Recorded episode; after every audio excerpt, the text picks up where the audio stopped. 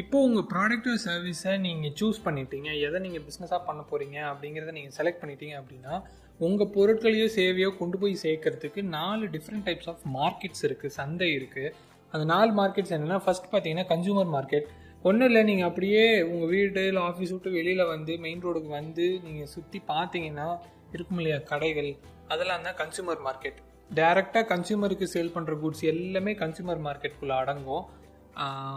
So உங்கள் product வந்து இந்த கேட்டகரியில் இருக்கா இல்லையா அப்படிங்கிறத நீங்கள் யோசிச்சுக்கோங்க. அடுத்த மார்க்கெட் பார்த்தீங்கன்னா பிஸ்னஸ் டு பிஸ்னஸ் மார்க்கெட்டு இப்போ இந்த மார்க்கெட்டில் வந்து இப்போ கன்சூமர் மார்க்கெட்டில் இருக்கிற ப்ராடக்ட்ஸை அவங்க எங்கேருந்து பர்ச்சேஸ் பண்ணுவாங்க? மேனுஃபேக்சர்கிட்டருந்து பண்ணுவாங்க.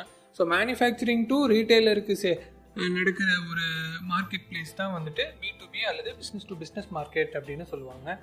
மூணாவது மார்க்கெட் பார்த்தீங்கன்னா குளோபல் மார்க்கெட்டு இப்போ குளோபல் மார்க்கெட் பொறுத்த வரைக்கும் நீங்கள் ஏதாவது கூட்ஸ் எக்ஸ்போர்ட் பண்ணுறீங்க இல்லை வந்துட்டு ஒரு ஓவர்சீஸ் கம்பெனி வந்துட்டு நம்ம நாட்டில் இல்லை நம்ம நாட்டோட கம்பெனி வெளிநாட்டில் போயிட்டு அந்த கண்ட்ரியோட பாப்புலேஷன் கல்ச்சர் பலதரப்பட்ட விஷயங்களை புரிஞ்சுக்கிட்டு அங்கே அவங்களோட ப்ராடக்ட்டை மாடிஃபை பண்ணி மேனுஃபேக்சரிங் பண்ணி சேல் பண்ணுறதுக்கு பேர் தான் வந்துட்டு பார்த்தீங்கன்னா global market for example car companies சொல்லலாம். இங்கேருந்து எக்ஸ்போர்ட் ஆகிற ப்ராடக்ட்ஸ் பார்த்தீங்கன்னா ஸ்பைசஸ் சொல்லலாம். அந்த மாதிரி. ஸோ நாலாவது மார்க்கெட் பார்த்தீங்கன்னா கவர்மெண்ட் மார்க்கெட்ஸு ஸோ கவர்மெண்ட் மார்க்கெட்ஸில் என்ன சேல் ஆகும் அப்படின்னு பார்த்தீங்கன்னா கவர்மெண்ட்டுக்கு தேவையான பொருட்களை வைக்கிறது. உதாரணத்துக்கு இப்போ ஒரு ட்ரெயின் இருக்குன்னு வச்சுக்கோங்க ட்ரெயினில் வந்துட்டு லைட்ஸு ஃபேன்ஸு அன்னியன் படத்தில் கூட பார்த்துருப்போம். ஃபேனு கை விட்டு சுற்றிட்டு இருப்பாங்க.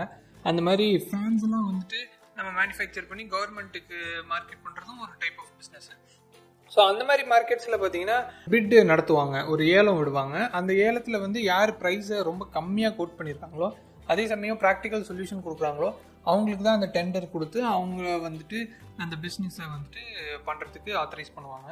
பி டு பி மார்க்கெட்ஸ்க்கும் பி டு சி மார்க்கெட்ஸ்க்கும் ஒரு பெரிய வித்தியாசம் என்ன அப்படின்னா பி டு சியில் நீங்கள் டேரெக்டாக கன்சியூமருக்கு சேல் பண்ணுவீங்க.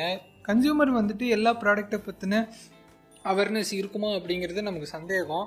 ஸோ அவங்க ஓரளவுக்கு ஒரு ப்ராடக்ட்டை பற்றி தெரிஞ்சிருந்தாங்கனாவே அந்த ப்ராடக்டை வாங்குறதுக்கு உண்டான வாய்ப்புகள் இருக்குது ஆனால் பி டு பி மார்க்கெட்ஸில் பிஸ்னஸ் டு பிஸ்னஸ் மார்க்கெட்ஸில் பையர்ஸ் வந்துட்டு வெல் இன்ஃபார்ம்டு பையர்ஸாக இருப்பாங்க. ஸோ நீங்கள் வந்துட்டு மேபி நீங்கள் ப்ரொமோஷன் பண்ணலாம். ஆனால் வந்துட்டு கண்டிப்பாக அவங்களுக்கு காம்படிட்டிவ் ஆஃபர்ஸ் என்னென்ன இருக்குது என்னென்ன விஷயங்கள்லாம் மார்க்கெட்டில் இருக்குங்கிறது தெரியாமல் இருக்க மாட்டாங்க. ஸோ நீங்கள் B to B markets handle பண்ணும்போது இன்னும் நீங்கள் ஷூடாக திங்க் பண்ணி ஆகணும். ஸோ இந்த நாலு டிஃப்ரெண்ட் டைப் ஆஃப் மார்க்கெட்ஸில் உங்கள் ப்ராடக்ட்டை நீங்கள் எந்த மார்க்கெட்டில் நீங்கள் வந்து பொசிஷன் பண்ண போகிறீங்க நீங்கள் எதில் சேல் பண்ண போகிறீங்கன்றத நீங்கள் டிசைட் பண்ணிக்கோங்க.